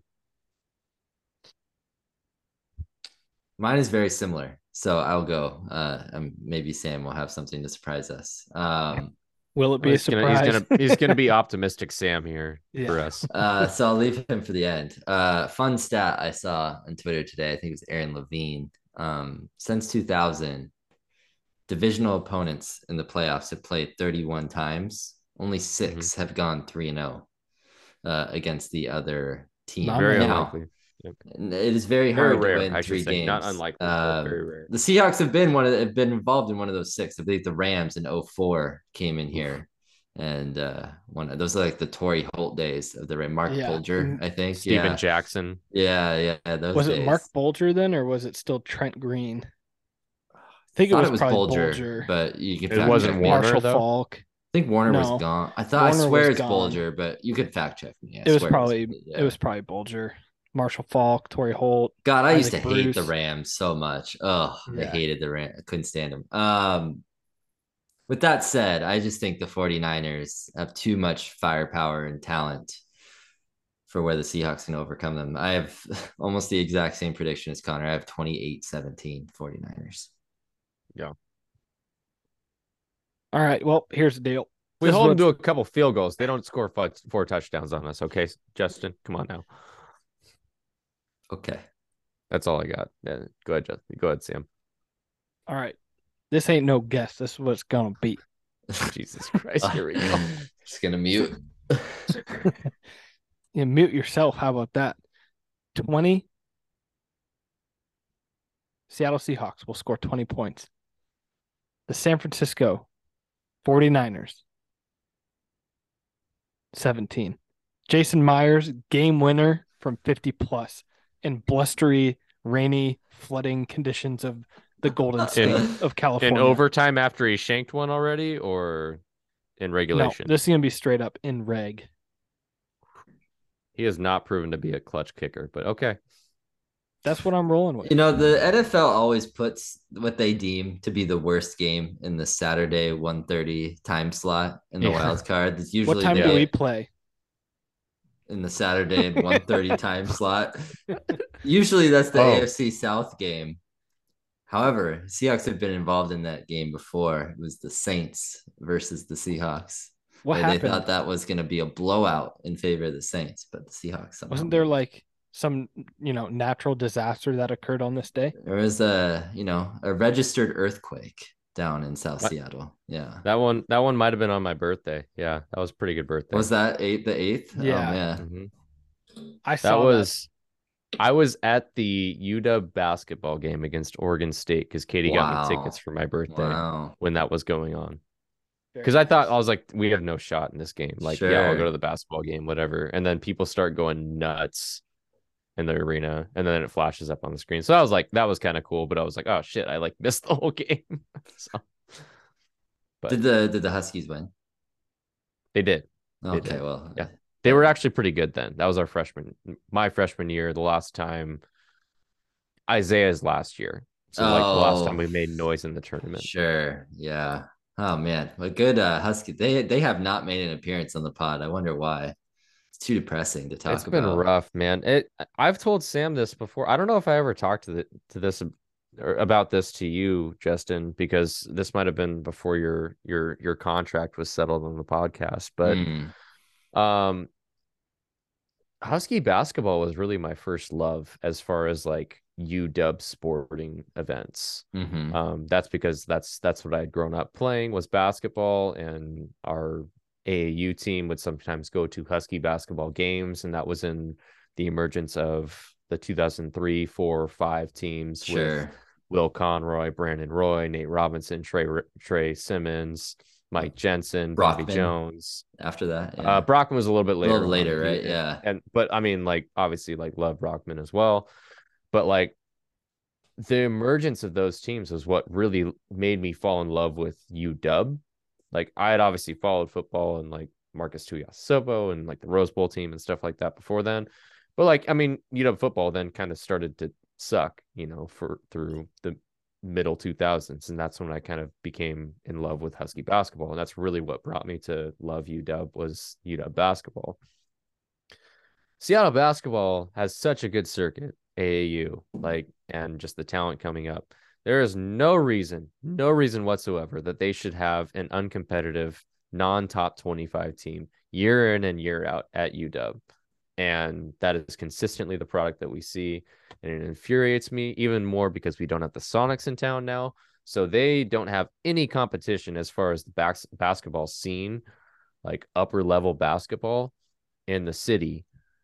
And they are they're shitty. It's bad. It's it's such a bad situation. And Mike Hopkins needs to be fired like yesterday. Um, and I don't know who the next guy to come in is, but they need a proven head coach because they rolled with the assistant route and that has not panned out well with Mike Hopkins. So that's Yeah. all I'll say about that. They obviously need to take advantage of the Seattle basketball circuit too. Like they need to keep the guys that are coming out home, and that'll be good enough to land them in the top 20 every year.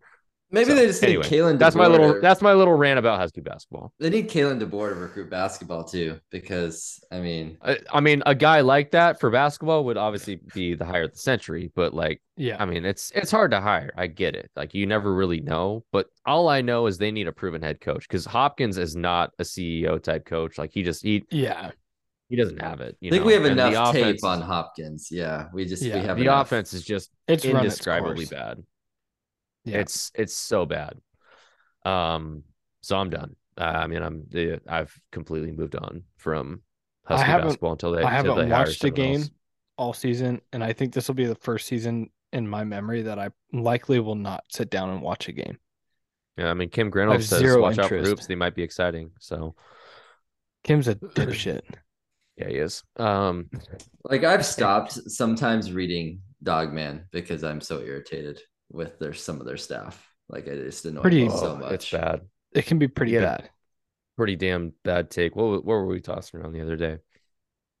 The uh Sarkisian Oh, Oh, yeah, dude. Yeah. Oh. Fucking Kim Grinolds was defending Sark's ass when he went off on a staff member at For the the Alamo, Alamo Bowl. Bowl. God.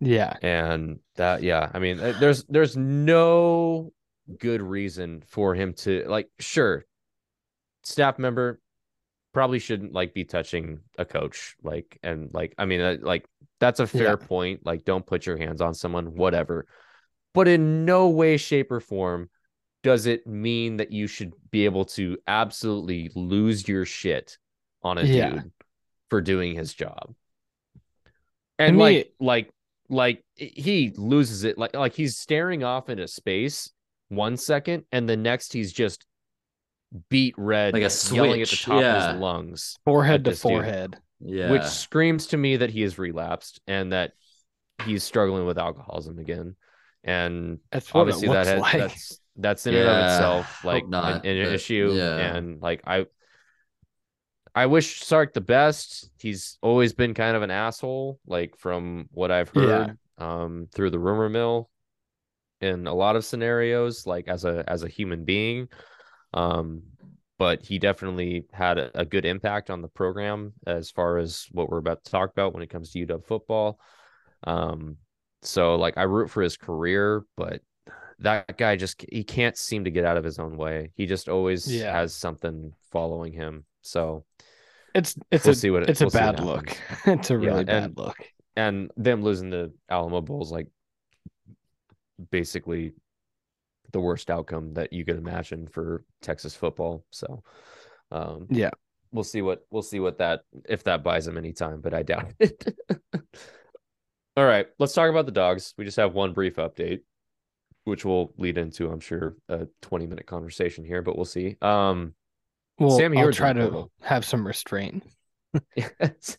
our our boy, our boy, Hmm. your namesake, Sam Huard, Yeah. has entered the portal.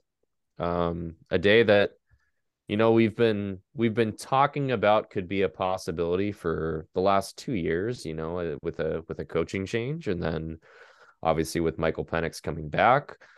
Um, a sad day uh, mostly just because of the legacy of the Huard name. I will say, um, but uh, well, you know, that and the if- fanfare that he came in with, being a five star, A five-star recruit. you know, Yep, top five highly recruiting sought- program history, supposedly. highly sought you know. after. Yep, and and definitely a very talented, a talented kid, and a, and a mature kid, and a, a, a good kid. Yeah, Um, but he wants to play now, you know, and Michael Penix coming back means that he's not going to play now. So he is off to greener pastures. Um, he is he I mean he's in the portal, I guess. He hasn't committed to a school yet. Um, but a very slim chance that that changes at this point. Um, and uh yeah, we'll see what what's in store for Sam. But what are your general thoughts on on on that move, uh, Sam, and and what that means not only for him but for the program going forward, um, for our outlook at, on on QB after 2023, um, Yeah. and and and the optics of of the whole thing in general. yeah. I think the optics are fine, and honestly, you know, I think the, you know, citing the fanfare that he came in as a five star local high school recruit, and the the lineage of his father and his uncle. There's just a lot of emotion and you know there's just a lot of links to UW. So like anytime that you know if this was ever going to happen, regardless of the timing, it was always going to be like a big story. But at the end of the day, it's really not a big deal to me. And I think it's a very simple thing that happened was yeah, Michael Penix came back and that has something to do with his decision. And I know that's what he's telling all the media, like, oh, I want to play this year. So like that's why I left. I call bullshit on that. Um I know that like with his lineage and and links to UW, that if he had line of sight to being the heir to Michael Penix Jr. in 2024, he would have Yep. But the reality is, is what we've seen with the new coaching staff come in. There's never been any inclination that Sam Huard's even been Penix's backup. We've seen Dylan Morris come in as the backup multiple times throughout the season, and like we all ha- share the same opinion of Dylan Morris. He's he's not good, and so I think ultimately when you look at it that way, I think they're behind the scenes and just with the way that DeBoer's handled different but somewhat similar situations in recruiting and transfer portal world. Like I'm sure that he had a very difficult but heart to heart conversation with Sam Huard that was like, You're not what I'm looking for in a quarterback, and like this is probably not the best fit. And quite honestly, I think DeBoer probably told him like we're pursuing a 2022, 2023 class transfer portal quarterback to replace to like basically take your spot. Like I think it was as open and as straightforward as that behind closed Wow. doors at Husky Stadium. And I think that you're going to see a transfer portal, a young transfer portal quarterback with two to three years of eligibility come in in the next month. And it'll be kind of just make things a little bit more obvious. But to me, the writing was on the wall when I forget which game it was towards the end of the season. Maybe it was Colorado, where Dylan Morris played like the entire fourth quarter. Yeah. And like Sam Huard, like basically went in to take a knee. It was like, that's not a good sign at all. Cause like Dylan Morris is a known quantity.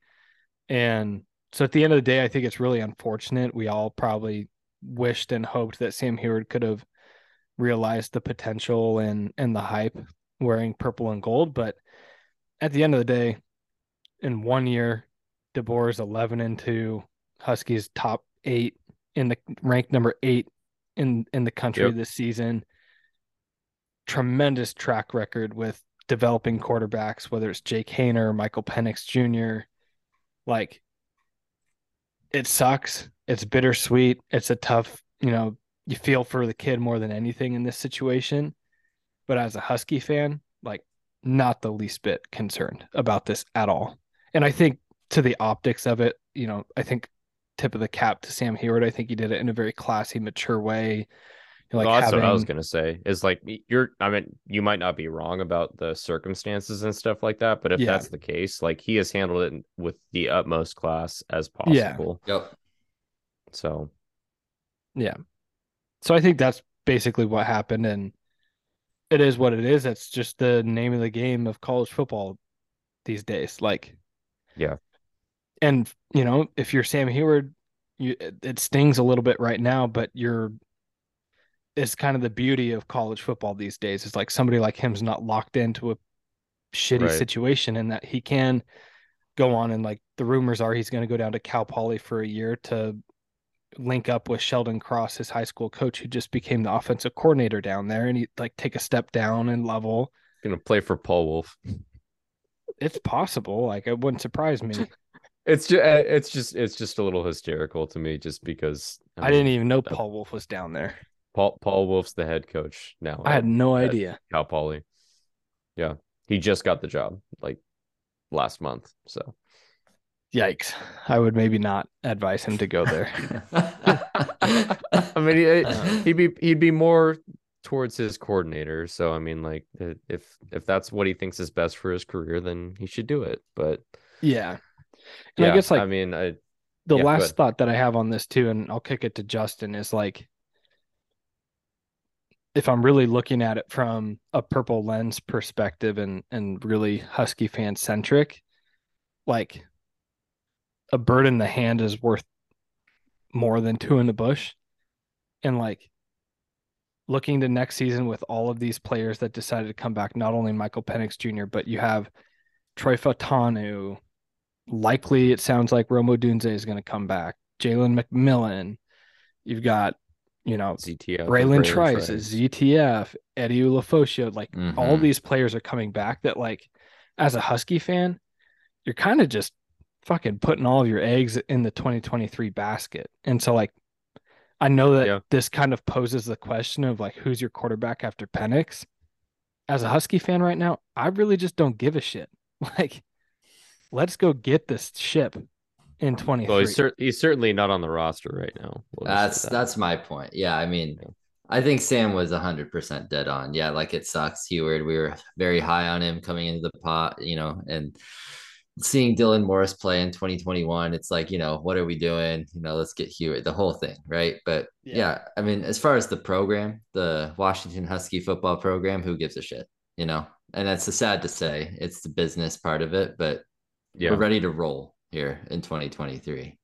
I Mhm. mean, the gang is coming back and we're ready to make some noise here. And, you know, like Yeah. I said last pot, I mean, if we're anywhere under 10, it's going to be an abomination in the opening pool, right? So we're coming in with hype. We're going to come in with some juice and we have some big matchups with a conference that has almost every great quarterback coming back Right. that was in Yeah. this conference. So Cam it's going to be, back too. Yep. it could be like I've predicted, it's going to be another. There's a bunch of really good teams in this conference next year. So yeah, it's gonna be a bloodbath.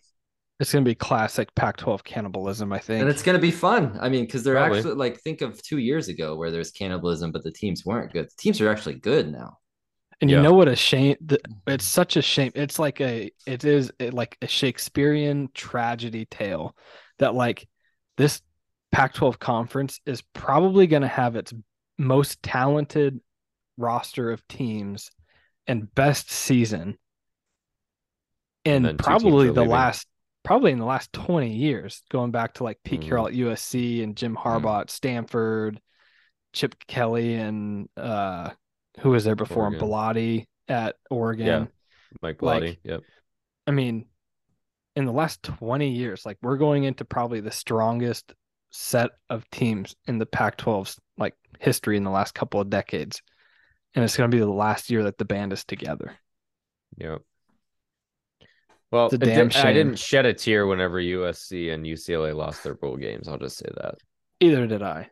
But it's just kind of a bummer though. Like, don't you feel sad though that it's like Sure. USC and UCLA, like, why did you have to do that? Like, look where we're the future feels like Yeah.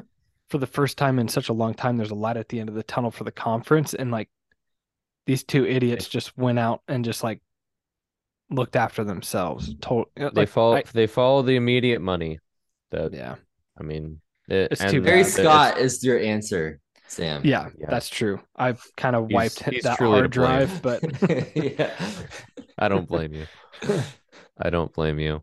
Yeah. Yeah, I, I mean, I think the the dogs are going to be the quarterback is one of the least worries that I have uh, with this Mm. coaching staff as Yeah. far Yeah. as position groups going forward.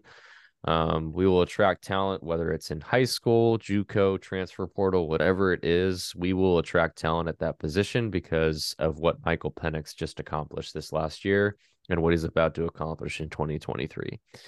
So, um, you Yeah. can thank him, you can thank DeBoer, and you can thank Grubb for that position group not being a worry. And maybe I'll eat my words one day, but um, it's just it's right now as we sit here on January 11th, 2023, not a worry for me right now.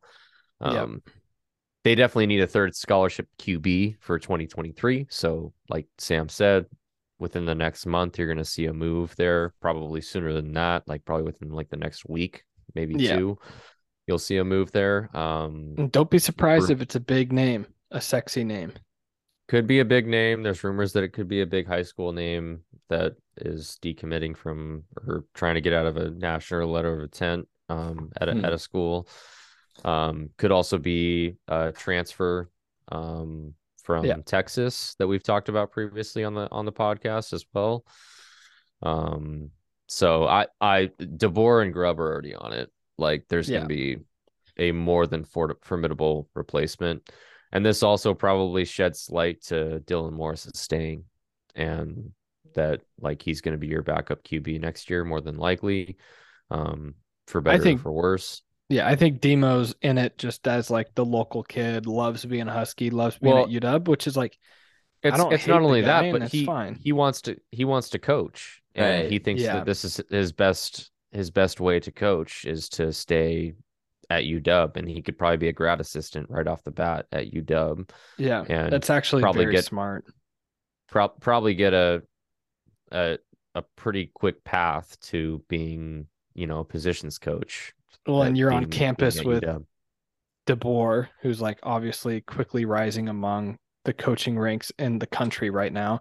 But and then Dylan Morris Petersen's is a smart guy too. Yeah. like he's a and you also kid. have Hall of Fame coach and Petersen walking around campus. Like Mhm. it's not a bad place to be if that's the pa- the path that you're going to take.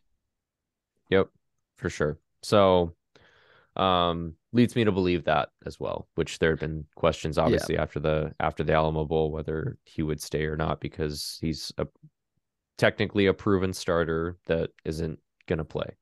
Yeah. So, And just as Um, like wrapping up with a little bit of a teaser on this is like I am very very confident that DeBoer and Grubb have already identified and like locked up basically secured the basically guy that they want. secured the guy that they want for the future the time the timing of the one left. is a little interesting i will say but his dad has also gone on to say that he's not actually asking out of his out of his nli so i don't know Yeah, I- and I don't know that it's that person or not, but I just I think DeBoer and Grubb have their guy. Sam Huard knows it. Sam Yep. Huard left, and like it's a matter Yeah. of time. And when it comes out, I think it's something that we're all going to be very excited about in terms of who's coming in, and Right. I'm sure that we'll have a longer, more dedicated set, you know, segment to cover that. But oh for sure keep your Yeah. eyes peeled on Twitter and all all of your Husky data sources and keep listening to our podcast because we'll definitely have that covered because I I do think it's going to be a pretty exciting thing. Yeah. The whole Yeah, keep it top here is for that. exci- I mean, Husky. Fo- there are no boring games next year. No, I mean, we've had like you know the they're all really good Montanas, which of course, there's no um, colorado no Colorado. I mean, what Arizona State? I mean, they we lost them last season. Right? at least it's at home. Not We'll boring. smoke them It's at home. now. at should. Stanford. Stanford should be terrible, but going to Stanford, we haven't like beat sucks the doors off of Dan Stanford in a long time. I think we haven't. with- I don't think that we've won at the farm since 2008. Something like that yeah it's it's it's like 2000 something like not like er, before 2010 is what Don't I'm saying. love going to Arizona. Going to Michigan State is not going to be as easy as them coming here. Tulsa is a real program, you know, like Yeah, apparently. apparently, yeah. well Boise they just State, landed you know. julian simon didn't they Mhm. Yep. Yeah. So it, it's going to be a fun year. It's gonna be And like really if we take care of business, like it's going to be a much more difficult season is Yep. what yeah, you're well, saying. what's taking care of business for us this year? I mean, nine and three might be taking care of business this year. So Yeah. But I mean the the exciting thing is like with that roster and the exciting games, there's gonna be national exposure. Like oh, for sure, we're gonna get a the lot pieces of to the puzzle Yeah. are out there for the taking for like a very special season if we can continue building, improving on defense, keep the offense at or around the same level of efficiency as we saw this season. And like, if you're rolling six and zero, you're top four team probably top five team, like middle Yeah. of the season. Well, you're gonna start top ten. So yeah. Yeah, Well, and like what I, we, I guess damn, it's gonna be our- a long off season, guys. It's gonna be a long off season. That's that's the next thing to come too. Is we don't have the full schedule yet. Like we have Oh. who we're gonna play, but we don't And have the, order timing that's coming in. When We just have the essentially first. We just have the to- first three.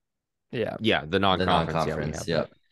I guarantee you Um, we get hosed with like a road game against who? Like At USC on a Friday night. Yeah. after USC comes off a oh bye. God, that's gonna happen. Yeah. Oh God. It Yeah, seems like it's gonna been a little like, that'd be It's so gonna happen dumb. like right after the Oregon home game or something like that. It Oregon seems like it's been at a little while, but like I just remember in the heyday when it was like Oregon Stanford. It was always Oregon Stanford back was to like- back. Yeah. Oregon Stanford, we always got back to back. I bet you this Yep. year it's like we run a gauntlet of Utah, USC, and Oregon. Yeah. Oh, At that's gonna- Oregon State's no suck. slouch either. Yeah. That's what it's gonna fucking be. It's gonna be at Oregon State and then It's gonna be short week Smitty. at USC. Yeah. Jesus It's gonna Christ. be it's gonna be the Beavs. and and Sam and I are gonna come on here and oh okay all right well All right, well, we'll save go- that for the next Go podcast. Seahawks. Go So- Seahawks. This is go Yeah. Seahawks that's what that's what this was meant to meant meant to be more was was the Seahawks um any other news and notes that we have I, we covered a lot so I Yeah. don't think there are We're two plus hours deep. I think we did it.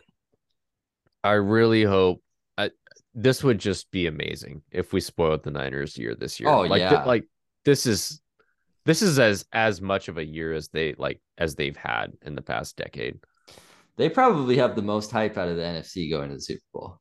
Yeah, Which is just like yeah. kind of Yeah. weird considering they're on their third the rookie quarterback. quarterback and Yeah. un- Not only just Irrelevant. a rookie, but it's like your third quarterback of the season. Mr. That's how good the rest of the roster is. Yeah, though. their Like, roster is know. insane.